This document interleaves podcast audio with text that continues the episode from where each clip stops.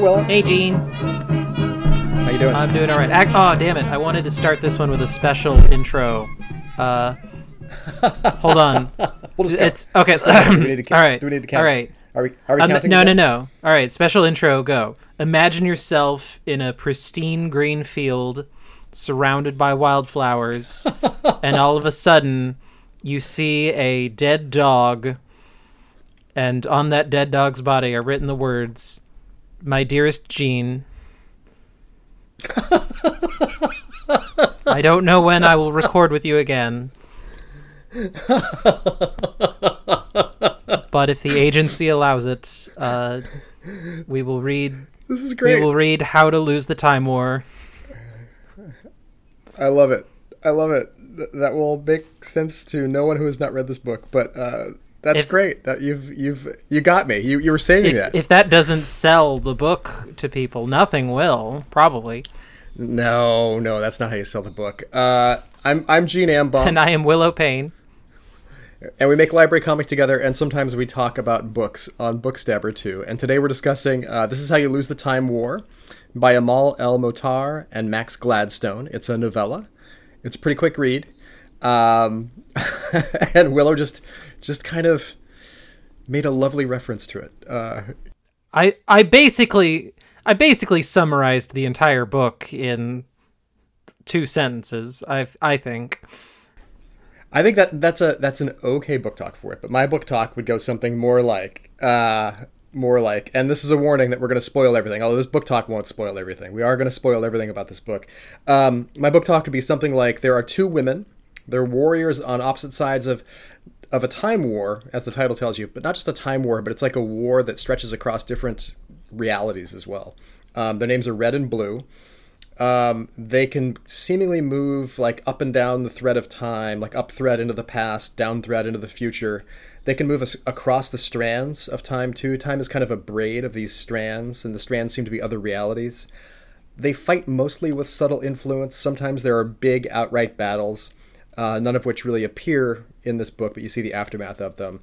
And their assignments can take like a moment or a lifetime. And the thing is, they're each the kind of star uh, agent for the side they're working for. Um, and the, the whole thing is is very insane. It's like a tour through different science fiction landscapes, uh, and it begins with with Red on this like uh, bloodstained battlefield far in the future, which isn't the future to her; it's the past to her, and um, she finds a letter. They start writing to each other back and forth secretly uh, because they don't want their uh, leaders to know because it's kind of kind of forbidden. They're not they're not allowed to interact directly with each other. So they start re- leaving letters to each other, kind of taunting at first, and they keep writing each other, and they slowly fall in love, and that's how the book unfolds. And that's all I would say. Yes, That would be my book talk. that is a, that is Okay. a an excellent summation of the events of How to Lose the Time War. Now I'm gonna, I'm gonna stop for a second, and I'm gonna say I, ha- I I've had a like January is always a very tough month for mm-hmm. me. Like we're we're recording this at the beginning of February, but January is a tough month because I have to do so much accounting, so much year-end accounting, and I've had a wonderful January despite that because I have read so many books that I liked, and I'm in the middle of a couple that I'm enjoying right now. Besides this one, which I really really loved. Uh, I'm reading the new Jonathan Stroud book, YA kind of fu- futuristic, post-apocalyptic book set in set in England. It's kind of a heist novel. It's very fun. Um, I read uh, a Lewis Trondheim book that NBM is putting out. It's a fantasy series that uh, Fantagraphics started putting out a couple years ago and then stopped after the first book. Uh, this one contains three of the volumes originally published in French, and I'm hopeful they're going to bring out all 12 of the original French volumes in four volumes uh, in the U.S. in English over the next uh, couple years. Uh, the title the title of that series is Ralph Azam. Very exciting. It's a fantasy series. It's kind of along the lines of Dungeon, but nothing like Dungeon. It's superpowers and sword fights and a big bad villain. Very very good book. And I'm also reading Cat Rambo's "You Sexy Thing," which is just so much fun. And uh, with, it's so much fun without being silly that it's just it's it's the it's the only kind of space opera with cooking that I've read ever. It's very very odd, but but but I'm having a good time reading. Are you having a good time reading, Willow? Uh, outside of the books that we've been reading for the podcast, I haven't read anything else. I would like to. I I, I think I, I have the sense you're waiting for the books to come and find you, which which as a strategy doesn't work very well for me. I have to tell you. No, I know, I know. Look, I'm a busy I'm a busy person. I'm I'm very social on the internet, not in real life because COVID. Uh, I, I I got like five hour phone calls every night. You know, I don't have time for I don't have Okay. time to read except when I'm exercising. and I'm I'm much less social. I think somehow. Uh, but I do try to exercise too. But it so that, that's where we. meet. okay. So well, and and when we work together and we record a podcast together, we we meet a couple times.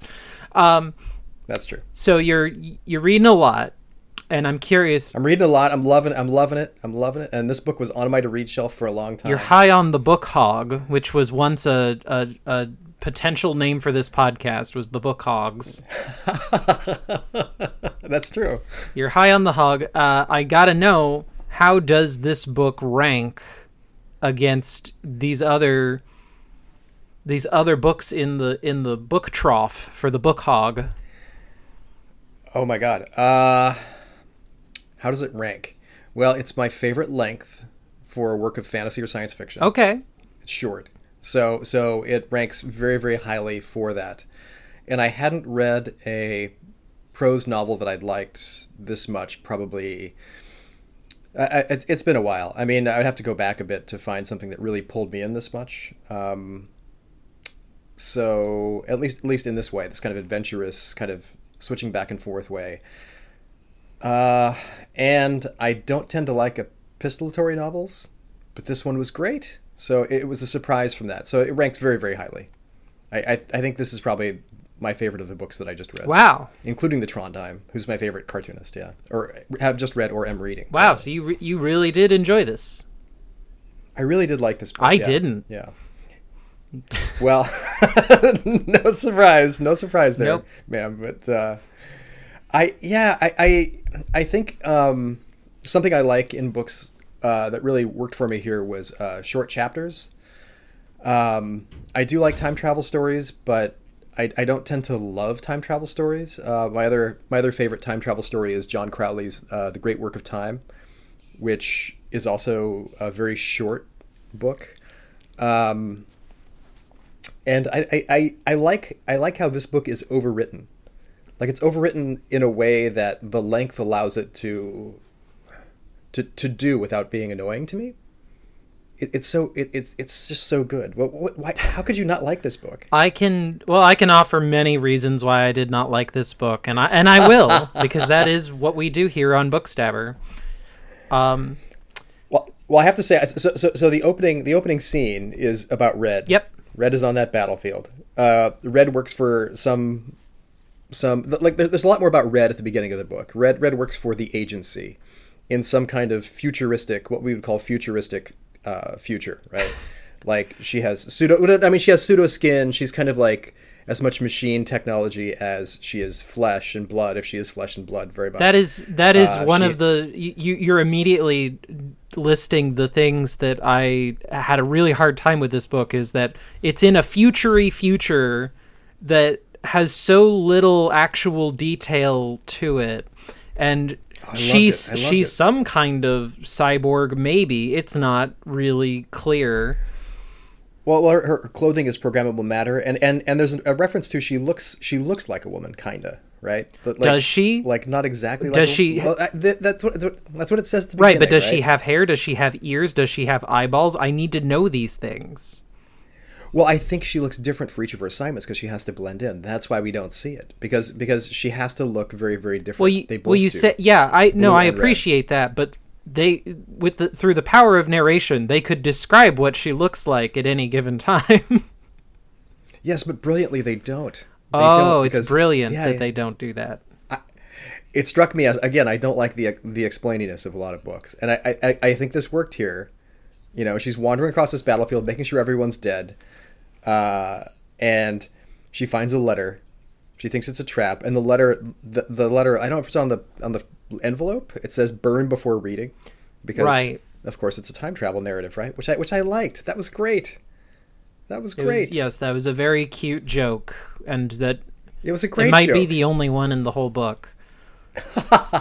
and then and then in the letter, Blue talks about how uh, she's a warrior from the garden, um, and and she makes reference to the fact that like this this war is kind of like a game of tic tac toe, where once once it's in play, everybody has to make a set of almost moves that are almost predetermined. And and what what I like about it is she thanks her for kind of invigorating her because Red is apparently such a good uh, actor for the agency, such a good warrior that that she's making Blue try harder, and what what had felt very boring for a while. Right. Like imp- the implication is right. So I'll start off by saying that when I when I got the audiobook on my Libby app, I was so excited that it was only four hours long because that is that's such an amazing short length. I was like, oh my god, I can knock this out in like two days.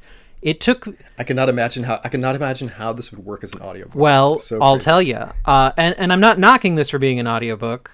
Um, but here's the thing: it took me a week to get through those four hours because it was it was like pulling teeth. I I'm even listening to it on like 1.5 speed, and it's it's such slow going. I can only listen to it for like 10 minutes at a time. If I'm like, God, do something. So 1.5 speed seems like a sin to me. I, I cannot imagine listening to a book that. I now here's the thing. I thought this was really I I liked this about the audiobook, but I but they did a bad job with it. Uh, Red and Blue are played by different voice actors, and they and they both narrate different parts, uh, reflecting what character we're following at the time. And I thought, oh, that's really clever. The voice actors that they got to voice these characters sound identical to me. The only way you can tell them apart is that uh, Blue is just a hair breathier in the way that she talks, and like is a little bit more like coy and ironic, and Red is just a little bit more matter of fact. That is the only way to distinguish them. There, it is. I, I'm, highly, I'm highly curious. Do they have accents? They have British accents in there? Uh, they have American accents. There's no. There is no British. it's- it's there's so no weird. cultural anything. It, it is American accent the whole way through. Um, Well, I would I would have given one of them some kind of accent just to just to differentiate them, I guess. But but but you know maybe not. Maybe they tried that and it didn't work. I don't know. I mean I mean it seems problematic to me that their voices would sound similar. So Yeah, it it, Yeah, it is but- problematic. Well, especially because every time that I got back into listening to it, there was always Mm-hmm. about like a minute where I was listening to it. it was like, okay, I have no idea who's talking right now. I I have to figure Mm-hmm. out who is talking right now, and and eventually some detail will be like, okay, it's that one. It's it's be, because for a good portion of the early book, they're pretty hard to actually tell apart because they don't give hmm. you crucial details as to what makes these like we learn later that the the agency and the garden are you know what makes them unique although not enough for my taste personally. It is it is just the barest of information and even then it's not good information um so i want to compare this off the bat to the last romance book we read even though this is not YA although you could probably give this to a teenager i don't think it's inappropriate I would I would have loved this as a teenager. um, uh, so the last romance book we read, or the only romance book we read prior to this was uh, this. the sun is also a Yes, star. thank you. The Sun is also a star by Nicola Nicola Nicola Yoon. Nicola Yoon. And I had a lot of problems with that one. Um, this solves one of the major problems that I had with that book, which is that to me, the romance in this does feel real. I believe that these two characters fall in love with each other because it is kind it is it's enough of a slow burn, it's not immediate, and we actually are there the entire time with every single message they send back and forth. And so you're like, okay, this develops over time. They can appreciate things about each other. They're clearly both very verbose, deadly, interesting super agents. They have a lot in common because they are essentially soldier spies from the end of time. I'm, you know, uh, if I were describing this book to myself th- via time travel, past me would say that sounds really cool, but it fails on it fails on other levels.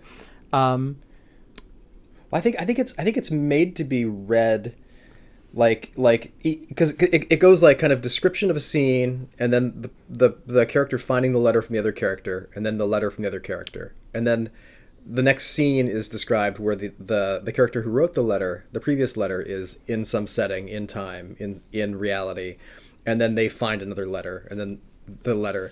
So so it's it's written in these chunks, these kind of like like paired chunks that um, I I feel like the ability to look at because it's supposed to be a text letter of sorts. Although we can talk about the nature of the letters, which I think is brilliant.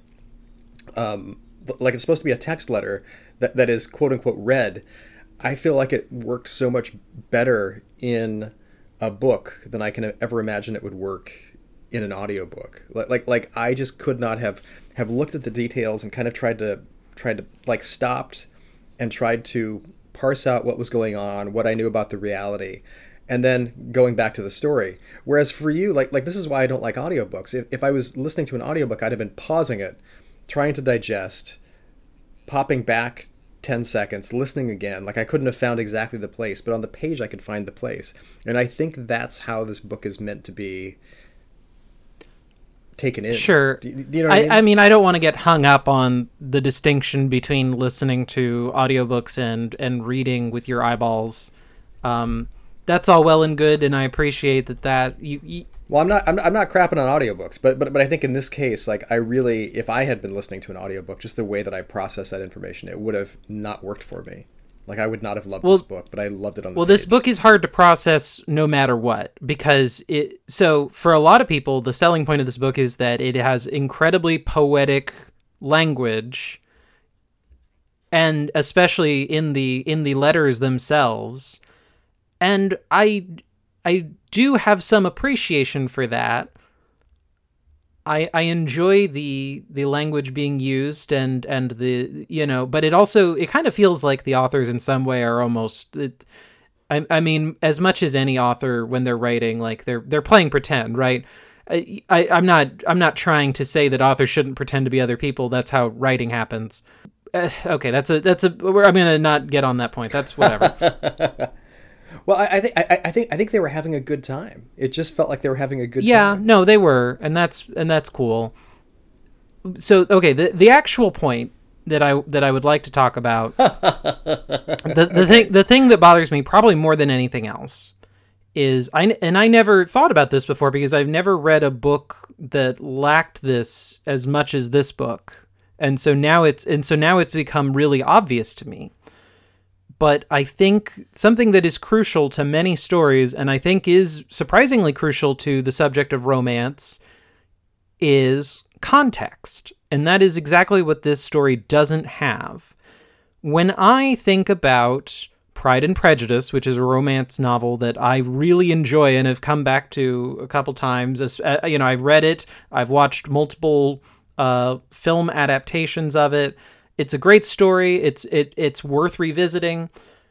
Pride and Prejudice, I can I can picture those characters in my mind. I know what Mr. Darcy looks like, and even if even if you have a twist on what he looks like, I like he's still recognizable in some form. The I I know who Elizabeth Bennet is. I know what the world they lived in is because it was a real place in time in history that that there are books written about that that history is can inform us on. I don't know anything about red or blue. I don't know anything about what it is to exist at the end of time. I don't know why they're fighting the time war. And I mean, I'm sure the authors would tell you that that isn't actually important to what's happening in this book, but I disagree. I disagree. I think why they're fighting a war that is in the title of the book is incredibly important to the context uh, like because it's not obvious at any point why after they're madly in love each, with each other why they don't leave they're time travelers they're superheroes like Well, I think they're totally. I think I think it's totally. Like I, I, I disagree. I, I think the context is pretty clear. The context is this conflict. The context is that they're they're warriors and that they are supposed to be uh, on opposite sides, right? And and that, that's kind of enough. And then the I whole no see that's that's not enough because what happens when the agent what happens if the agency wins the time war Well, I don't think I don't think the time war is is winnable per se. But like like I think that uh, like I'm not quite clear where the garden exists, which is where uh, Blue comes from, where blue civilization is, but but they seem to be at different in different sections of the the timeline, and the agency is very clearly in the far what would be the far future, and the garden I think is too, but they exist maybe on different strands, and and the reason that the agents aren't allowed to come together and and basically fight each other is that if if they do like if you were like there's something in there where blue says like if if uh like we're so embedded in the in the strands basically as agents of the garden that if if we're torn out like if, if we're removed we uh like it allows all this chaos in and both uh both the garden and the agency fear chaos and they fear chaos because if there's chaos maybe they wouldn't be further um, further down thread down thread in the future anymore, right? Like, like if you change time too much, you don't end up you don't end up where either of these two exist. So I think they are but basically fighting to my, my idea is that they're, they're, fighting to be the future although gar- the garden isn't quite clearly in the future. I, I, think it's not in the past. So it's so so it's a very confusing m- m- it's a very confusing setting. Like one of the chapters and i found this interesting i, I liked this because it was sort of comic booky and fun. Uh, they talk a lot about atlantis in one of the chapters and how across these strands and when they say strands i think we're meant to understand like m- mirror universes that that they, I think ba- so too. Dif- different realities. Right, they're basically infinite realities, and so some of them have an Atlantis, and what the ones that have an Atlantis, it's a crapshoot as to what Atlantis actually is. Some of them have spaceships, some of them are just a Greek city-state on an island. Atlantis. Right, but it always sinks, right? Sometimes there's crystals and flying platforms and spaceships and right. whatever. It's but... a very Terry Pratchett sort of plot device uh, because it's intentionally silly, and I and I like that about it, even though I don't normally like Terry Pratchett. But that I like but it's but, but but it's not it's not played for a laugh here. I right? think I like, well I don't think it's not played for a laugh. It's it's is it ha ha funny? No. Is it oh that's cute? Yes. Yes, it is. It is. Oh, that's cute. But and I think Red is the one who's there, and Red is trying to keep Atlantis from sinking, the Atlantis she's in from sinking, so that so that there's so the technology comes on a little earlier in in that in that strand, right? Like she's trying to hold the lava back. She's using all of her technology, trying to give people time to escape, people who know things that won't be known for centuries otherwise. Like like that's what I remember from that chapter. And and so so if you look at that, like Red is trying to bring about like kind of trying to reinforce the future she comes from, right? Yeah, I well I I know you're go- you're not going to appreciate any comparison that I make, but I think that if I think that if we had made the Terminator films, which is a story about a time war, right? I think that if we had yep. made those movies, but we had made them just uh, really vague, like we like I know what Skynet wants, I know what the humans want. It's it's super clear what the terms of that time war are, and that gives it a lot of meaning. Sure. If if it's sure. if it's indistinguishable what happens when Skynet wins versus what happens when the humans win, then then it doesn't have a lot of impact, right? Yeah, right. Right, right, right, right. But but but I agree with you. But like that's kind of a closed loop between like now and like however many years in the future that like the, the future scenes in the Terminator movies take place. And this is far more far has a far greater scope. This is like almost all of time and all of not quite all of space because it's all around well, the Earth. Uh, but, I I have but, I have, but it's but okay. it's I, I, I, I agree with you that it's vague. I, I agree with you. I'm doing some interpretation here in, in what I'm saying about it. Um, and, and I understand that you don't like books like that. But I but for me, I found this so pleasing because everything wasn't described in great deal. Everything wasn't super explaining. Like like we know how much I hate that. So I, I, I accept what you were saying for you, that you you wanted more of a clear context like a, a Jane well, Austen it's, novel, it's, like the It's not like. just context, but because it's a romance, I need to know more about Red and Blue. These are our main characters that we spend the entire book with them. They're they're the lovers. They're they're the Romeo and Juliet. They are the star-crossed lovers. But but I know who Romeo and Juliet are. I know what they look like. I know what the world they live in looks like. I I can't say that about red and blue. Even their names are made are exist to be as intentionally vague as possible, which irritates me on some level. Love is is well, and, not and, about and, the vague; I, it's about the specific. But I don't think I don't think they have uh, lives really outside of outside of what they're doing in time on behalf of their civilization. I, I think that's the thing. They are created to be these warriors. And they have a few things that come out like later. Like we find out that Red, um, I think it's Red, liked to read when she was a little kid. We find out that Blue was actually cut off from the garden's kind of hive mind for a while because she was sick and the, the garden capital G couldn't couldn't have her as part of it and then she was brought back in. So she was she was she's a very strange agent for the garden and, and we find out they're both oddballs kind of in their own context right i mean l- like that's that's kind of enough for me and then to see how they how they uh, carry out their orders but also thwart each other and and how, and the creativity and how they leave letters to each other and what they say it's enough for me to create to create the idea of a character that allows me enough of a scaffolding to hang my own ideas on which i think is all is all that is I right? yeah, but I don't I don't want I don't want a scaffolding to hang my ideas on. I want the author to write a book for me. Um, I know. so I had the same problem. I tried to read at your behest for the podcast. I tried to read Max Gladstone's uh, Three Parts Dead. which i will now read on my own and and i'm sure i'm gonna I it right. I got I got to like the end of the first chapter of that book, and I I hated it so much because did you hate it for, for the vagueness yes, it's so vague. I I will tell you the the Oh, that, that makes me that makes me so the, excited to the read open the opening chapter of that book, which is pure madness, is that our protagonist falls like a million feet out of the sky from a magic school in the sky, di- almost dies when she hits the ground because of course you would. Wakes up with a business card on her that's like, "Come work for us." It's not it not and and and at some point we're told that that gods exist and people dig latrines and that she's wearing khakis. And none of these details jive together on any level. There's no description of like you know the towering uh, castle looming over the lake. It's like no no no. You don't know what anything looks like. Nothing matters. This character could be a poor uh, could be like a giant pig woman. It doesn't matter. The these details Is, is, it, is, it, is, it, is, it, is it weird to you that this, this anti book talk is, is like a book talk that makes me want to read the book? Yes, uh, yes. You and I, you and I are uh, the actual. We're we're black spy and white spy right now. We are the true enemies of the time war, except that the time war is about what things are good to read in fiction. This is how you lose the book This war. is how you. Yes, you keep reading books you don't like and arguing about them. Oh my gosh.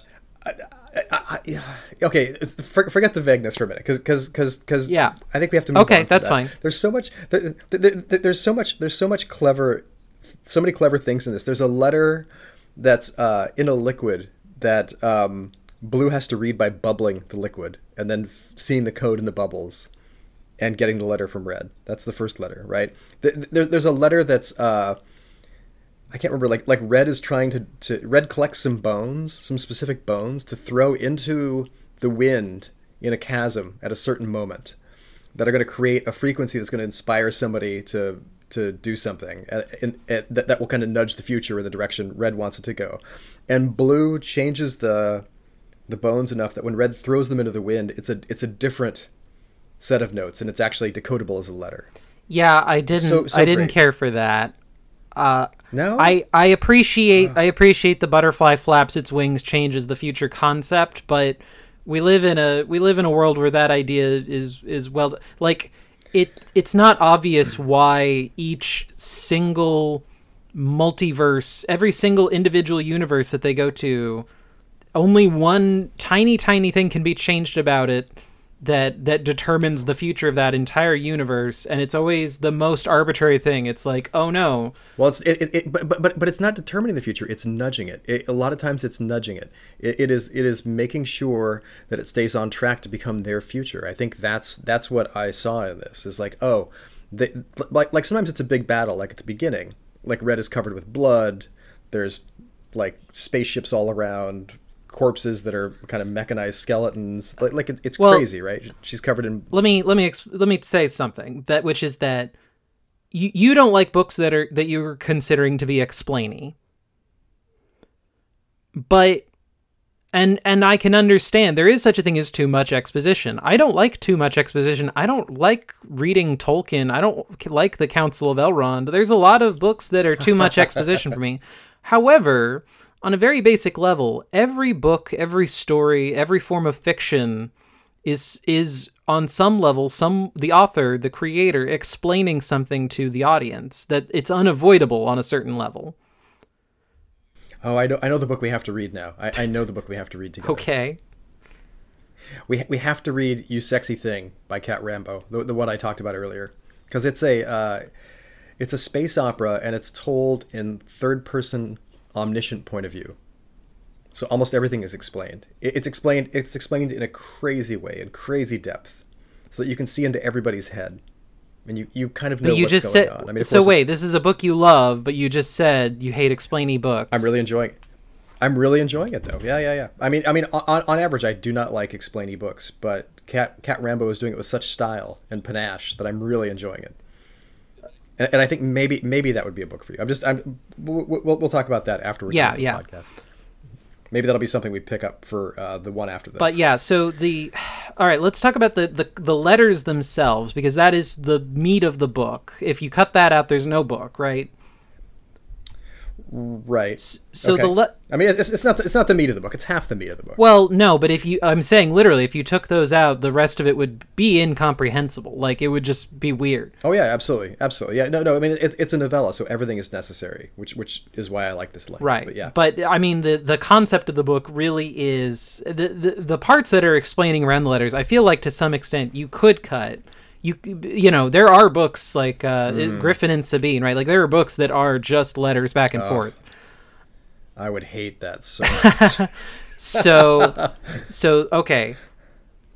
so the letters. What, what, what do you want to talk about the letters? Well, uh, I, I'm not alone in this belief. I've been looking at the reviews this morning, and although the letters, you know, it's as if it's as if William Shakespeare is writing a letter back and forth to Christopher Marlowe. That you know, it has that overly lavish level of writeriness of of just wordcraft.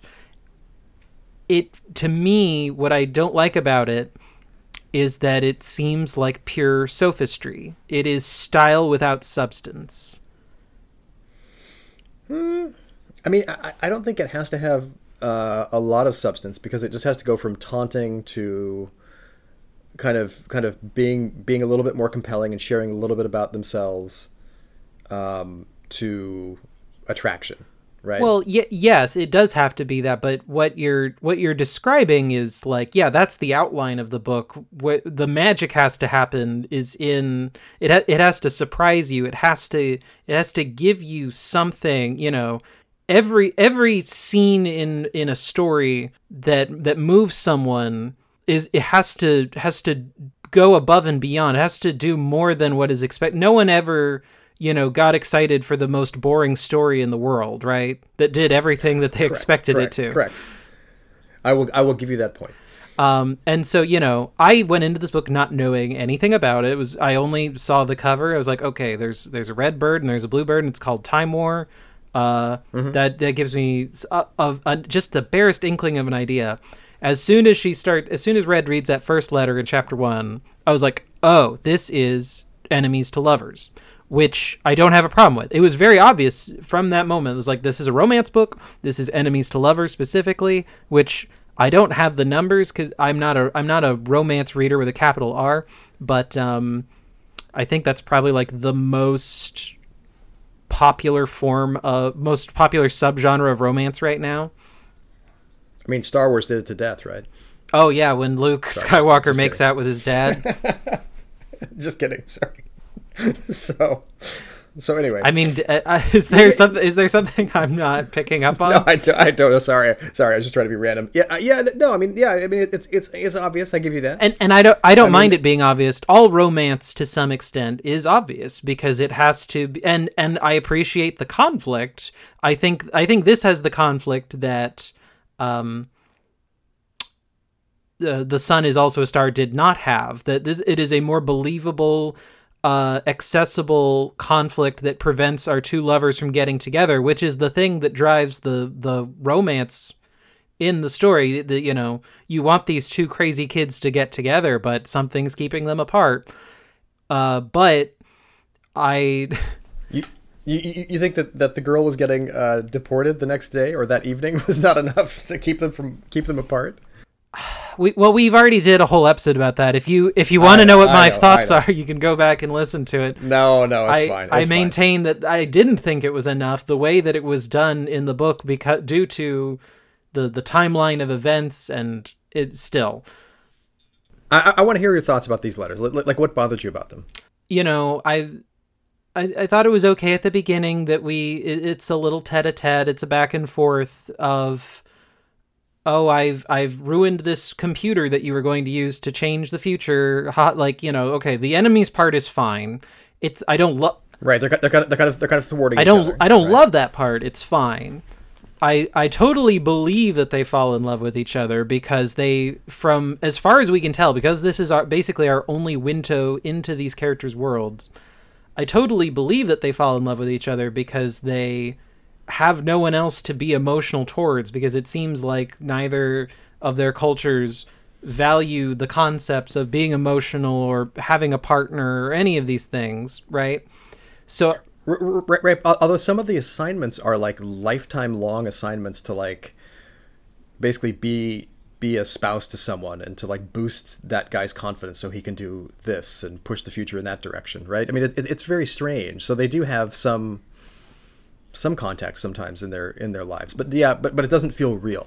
Like this feels. but also so, Right. so but this is also something that bothers me is the idea of like if you were uh if you were a soldier spy from the end of time you you know i agree that you would actually speak shakespearean some of the time but also sometimes you would speak like a punk who sniffs glue in the 70s sometimes you know sometimes you would speak like a like a prospector in the old west. The the language actually is not interesting enough for what it is and and frankly the things that they're saying is just very vapid poetry. Like it's it it, it is it fulfills the aesthetic of describing like oh, I love you because you are like spring rain because you are like you know the you are the scent upon my pillow. You know that's all well and good. Well, well, well, but but but I, again, I, I, so I think I think that you are right if this was real, but but it's not right, and and and I'm not trying to say that it doesn't have to seem real, but I think the writers had to make a choice to try to keep the tone consistent for the characters. but that's but they And- have the same tone and that also upsets me that No, no, I, I, I, think that's a that's a valid criticism. They have the same tone. Right. Like, like, okay, if you if you don't like the tone, if this doesn't work for you, it's it doubles down on it, and and if that doesn't work for you at all, then this book is very very hard. Now, I will say that when I first picked this book up years ago, when it first came out, I read maybe two exchanges, and I put the book down. I was like, man, this language bothers me. But this time I, I was kind of ready for it, and I'd been meaning to pick it up and try to read it again. And I was prepared not to like it. But I, I because I had read a little bit of it beforehand, I think I had inoculated myself against that reaction to some extent. And I and I, I went in and I, I my brain accepted the choice this time for whatever reason. Not that I like reading letters between anybody. I do not like reading letters other people wrote that are not to me yeah and and it worked for me. It, it was a very clear choice, and you can say that that one of them is like they're kind of building a language between like themselves, right? Like like they kind of start to ape each other a little bit more, and they kind of start to be poetic and be jokey in the same way. Like when um There was a, think there Red was is- an early joke. think Red is- There was an early joke where one of them said that your princess is in another castle, and that was that's the kind of thing that I'm looking for. That it's like, which is it doesn't have to be a Mario reference or anything, but it has to be something that informs the reader that yes, this person actually is from the end of time and has all of history to pull from. Right? Well, well, and, and like when uh, when Red is with the Mongol hordes for decades and is a soldier with the Mongol hordes and uh, finds finds a letter. Oh, the letter is uh, it's embedded in a tree. It's it's embedded in the rings of a tree. So it took centuries to create the letter, and and kind of kind of affecting the the nutrients going to the tree and whatnot, so that the rings are differently spaced. And and and Red sees that in a cut tree, and um, realizes it's a letter and decodes it and like one of Blue's first lines is um, something like how many how many boards would the Mongols hoard if the Mongol horde got bored, which is funny and not Shakespearean at all, right? I don't even remember. So part of the problem of this book is that it has a kind of monotony to it that for me it was very easy to just like to just it was white noise at a certain point. Um, the the ending of this book is genuinely confusing to me eh, eh, because I, I had to look up what other people were saying the ending was because I was, so, you know, uh, so this is big spoiler time. Um, well, well, well, well, well yeah, yeah. So yeah, big yeah. spoiler time. Okay. Uh, the agency is aware at some point that Red is communicating with Blue. That they know that there, at least an attempt at communication has been made. And the agent, Well, well, no, no, no, no. They think Blue is communicating with Red and is trying to turn her yes, to their side, right. to the garden I, side. I don't see that as a meaningful distinction, but that's fine.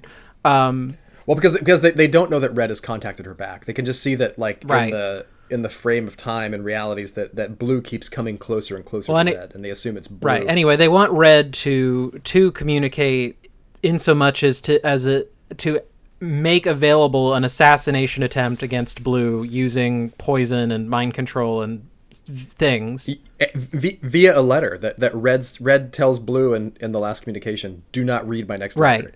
It will kill So, you." right. So what happens is uh, Blue's in I think Victorian London, right? And Uh, this, it, no, it's called uh, it's called uh, London next. No, London next, right? is that see? I don't know. It it it. Yeah, th yeah. There, there was kind of a London next. It's it's it's uh it's like uh, it's described as the kind of London other Londons dream of dream of being or something like that. Right. It's sepia tone, dirigible. But this whole I okay, that's fine. I didn't uh, see I didn't get that out of it because the, the because the language is so poetic in this book that it it's not obvious when something is or isn't a metaphor as far as I'm concerned. like like like it's what is literal and what is metaphor is so the the line is not drawn. Um Well, I think there are very few metaphors in the descriptive chapters, but I but I think that it's hard to it's hard to parse what exactly is going I- on yeah. sometimes because you, you you're not it's not being described like for us. It's being described. For I think the literal I think the literal chapters still are are pretty over the top, but that's fine. Anyway, I do too. Okay, so so Blue gets this letter that she can tell is is not authentically from Red, and that there is a there's a poison involved, um, on the coated on a flower or something. And and she ultimately decides that she's going to poison herself with it intentionally, because I guess you know being this super soldier through time is very difficult, and she can't be with Red, which is what she really wants, and and you know it's it's very Romeo and Juliet. She's gonna poison herself. Well, well, but I think it's more it's more that she can't not read a letter from from Red. Like she can't she can't help herself. She she knows she's gonna read it, and she's gonna die in reading it. Sure, that I'm I'm willing to accept that. I didn't uh, I didn't get that from the text, but that's fine. So so she poisons herself. She dies. Red shows up and tries to do something about it, and then the the the rest of the book from that point onward is so hard to literally understand what is happening to me. Um, my my understanding, and I think this was incorrect, was that um, I know that she she gets into garden in the in the post time, whatever you want to call that, because they don't have a word for it. Who needs a word for the place where the characters are from? That'd be crazy. um, in in the in the afterworld, uh, she manages it's the it's it's called it's called the garden. It's just called yeah, but that doesn't tell me. Wh- I don't know how, how she gets into the garden, but it's not obvious how she does it. What, what? How do they get through time? Do they have magic watches? Do they have a TARDIS? I would like to know. I would like to have an answer, even if it's not the comprehensive one. It it doesn't have to be the world's. If you could literally say it's like they're children of Santa Claus and they twinkle their ears. I don't care. Um, Well, so so so so I, I I think what happens toward the end is that is that uh, like Red has to go to the place where where uh, Garden planted um, planted Blue in reality and raised her, and and and what what what Red realizes is that that somehow that that that disease that um, that Blue had, like the sickness that Blue had when she was a child that separated her from Garden for a little bit, is the thing that might save her. And I think that was actually, it turns out that was Red acting to save her. So Red flees the agency, goes into Garden, does something um, to the young version of Blue, um, and then and then uh, Red becomes the shadow that's been chasing herself throughout time as well. She she fears it's the agency, right? She fears it's an agent of the agency that's going to kill her when they find out what she's up to. But it turns out the shadow that's been chasing her is herself.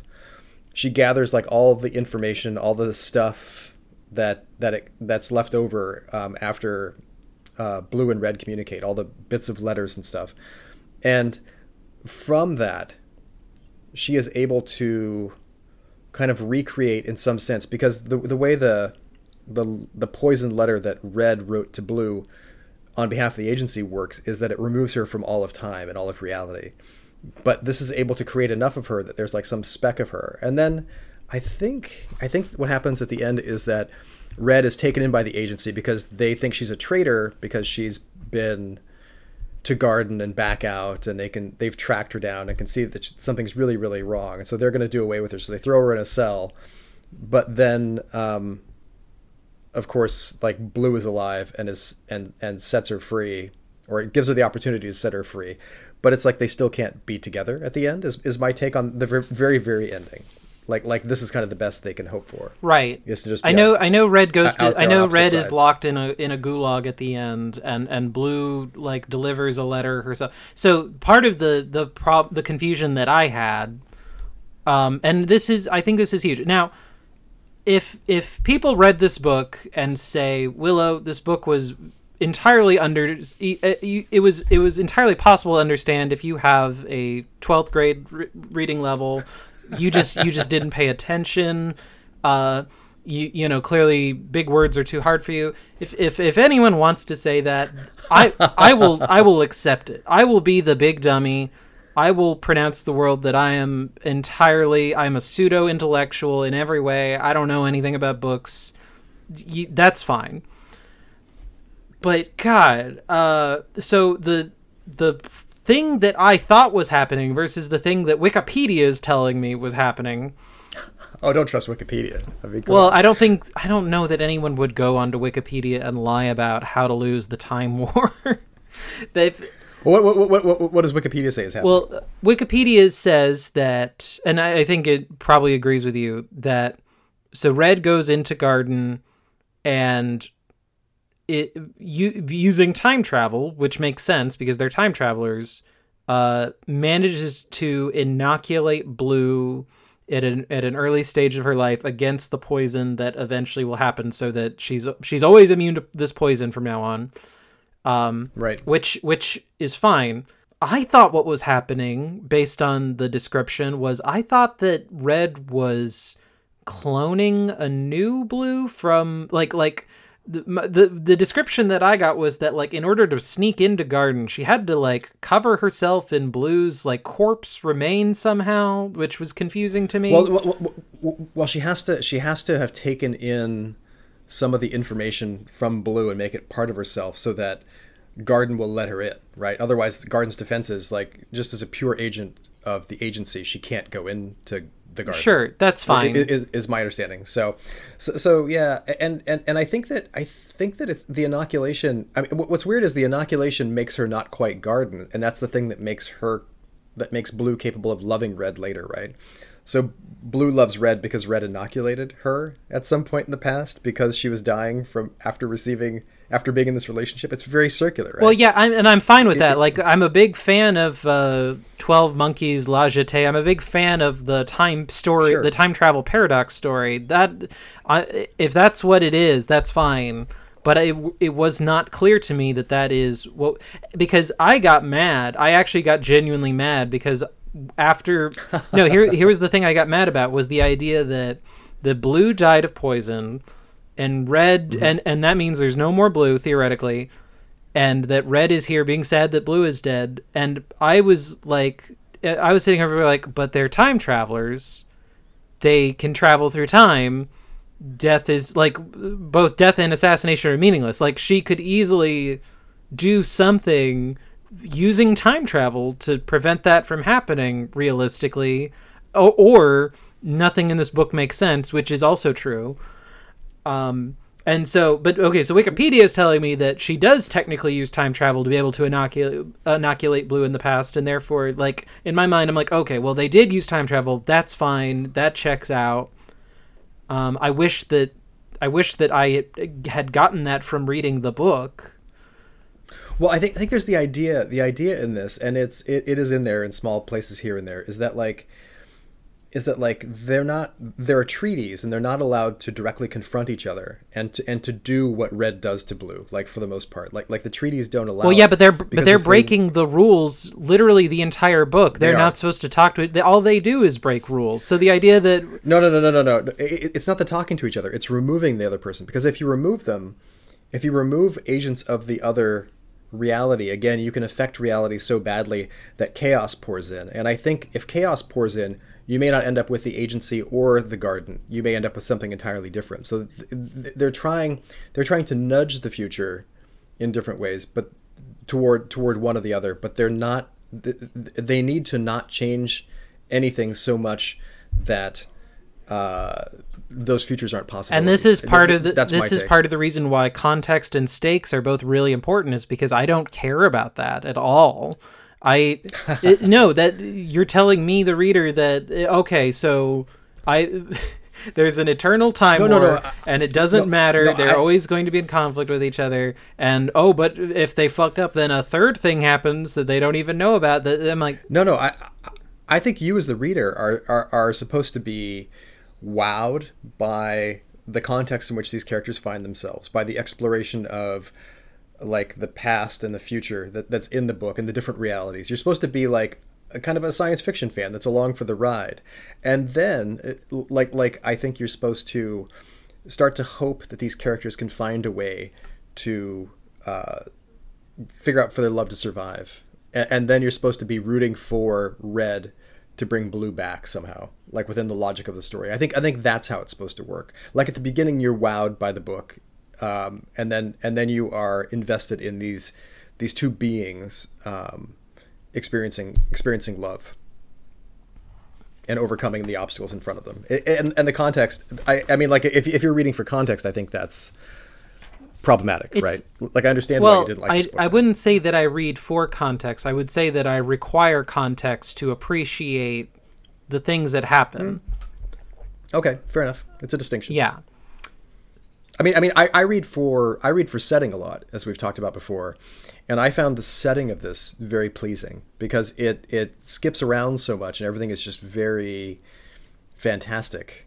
Um, you know, it, it, it's it, in some ways you can say it's a it's a tour of different parts of the genre, but I don't think that's quite fair. I, I, I think I think the still moments are they function as more than that as well. So I, I don't know. You know, I, I was I was along for the ride. It sounds like you weren't you know, it's everything I like about a short book. it's everything you don't I, like about about any kind of book. I, well, so. I just I've just I've seen these ideas done better. I think I you know the ideas of the multiverse and time wars. These are these are not particularly new. The idea of doing a romance story in that setting, sure, I'll grant that that's new, but it doesn't have I think the things that it, it, needs from either of those genres in order to succeed. It, because it doesn't it doesn't do a very good time war um, uh, and I I think it does an okay romance, except that I do I want the do I want these characters to end up together?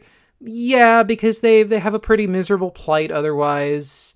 Um, but do I know anything about these characters? Could I could I list five things about Red? No, I can't. I actually can't do that, and I think that's a kind of a sin when it comes to this kind of thing. Yeah, I, I, I, want to tell you, I haven't seen this done better anywhere. I, I think this is really pleasing. I mean, I, I see it done so much more poorly in comics all the time with like retcons and you know time travel stories in comics that just kind of loop back on themselves. And yeah, but you've but you've know. seen the Terminator. I have, but I like this better than the Terminator. Well, all right, teach their own. Uh, the ter- the Terminator okay, right. also. I mean, I'm not to say that the story of uh, of Sarah Connor and uh, Kyle what's his last name? Uh, you know who I'm talking about. does he have a Reese? Kyle yes, Reese. he does have a last name. Yeah, uh, it's not to say that that's like the greatest love story of our era, but like, I I think it's more interesting in, on some level. And uh, so part part of the reason that I am a little mad about this book is because I'm I'm queer, and there is a when you when you investigate this book, there is circulating around it being like this is a great sapphic romance. These characters are queer. And also it's great that they're even though they use she her pronouns maybe they're non-binary. Who knows? And well, this to me this reeks a, an awful lot of the kind of whole uh, Dumbledore is gay thing, where I'm just like, I, I'm like, oh, are they? Yeah, because there's so many rich details about how lesbian they are, right? well, I mean, I mean, I mean, they they are both identified as women in the book, but I, I don't think it's very relevant. Well, but the the, book, but they aren't kind, kind of nice. No, but, but, no, I, I don't know. disagree because one, we know so little about them in general. Two, it's not clear whether they're women, robots. You know, are they human? That's a that's a big question for me because they won't because the authors won't give me those details. I know. Uh, I mean, let's see. What's a good lesbian romance? Well, I, I, I, would, I would say, I would say they're barely human. But even that, I, I, I can't compare it to the Dumbledore thing because isn't the Dumbledore thing like he wasn't gay in the books, but like years later, like like after the books are out, suddenly you go, Dumbledore is gay. By the way, right? But uh, okay, n- sure. It's it it is more intrinsically queer in that it is two characters who use she her pronouns who fall in love. I I'm not it's not a one to one comparison by any means. What I don't like about this is that I don't it it is it is queer representation in name alone. It's not it's not a very good authentic queer romance. Um I, I I the only thing about like I agree that two lesbians would write these really you know windy letters to each other. That part I agree with on a on a deep level. I'm not debating that. Um, I believe that they would, you know, sound like uh, like Victorian authors the entire time. That's fine. What I disagree with is the the lack of identity that the characters have, and and I think as an author you could actually make that really interesting. That if if Blue or Red's arc was about how they were upset that their overriding futuristic government disabled any for- way for them to have identity whether that be physical or consciousness like that could be a fascinating angle for a character i would love that that's not here at all no, it's it, it, it's not, and I think it's I think it's a better book for that. For I mean, I mean, it, it's implied that they don't really have lives. I mean, I'm, in that we don't see them having lives, right? I, I don't think it's I don't I, I don't accept the narrative as being no i think they're as, as, as shying away from some part of their personal lives like like they're not going back home to a cabin no no in the i'm not and, and chilling no out. you, you misunderstand me i'm not saying that we're being neglected those scenes i agree with you that they, they're being treated like workhorses by their authoritarian governments that th- they are Mm-hmm. they only ever live to serve the mission right that's Right. i i agree with you that that is what is actually happening in the book what i disagree with is that this entire book is the is the internal thoughts of these characters as remitted between each other via letters and because they don't have real identities as i would say it like this this book this book is f- you know it's a romance but it's also because it's uh, by the nature of the epistolary novel and being like an o- really overwritten romance it is a character study. And but if it's a character study that doesn't tell you very much about the characters and the characters are not distinct from one another it fails as a character study.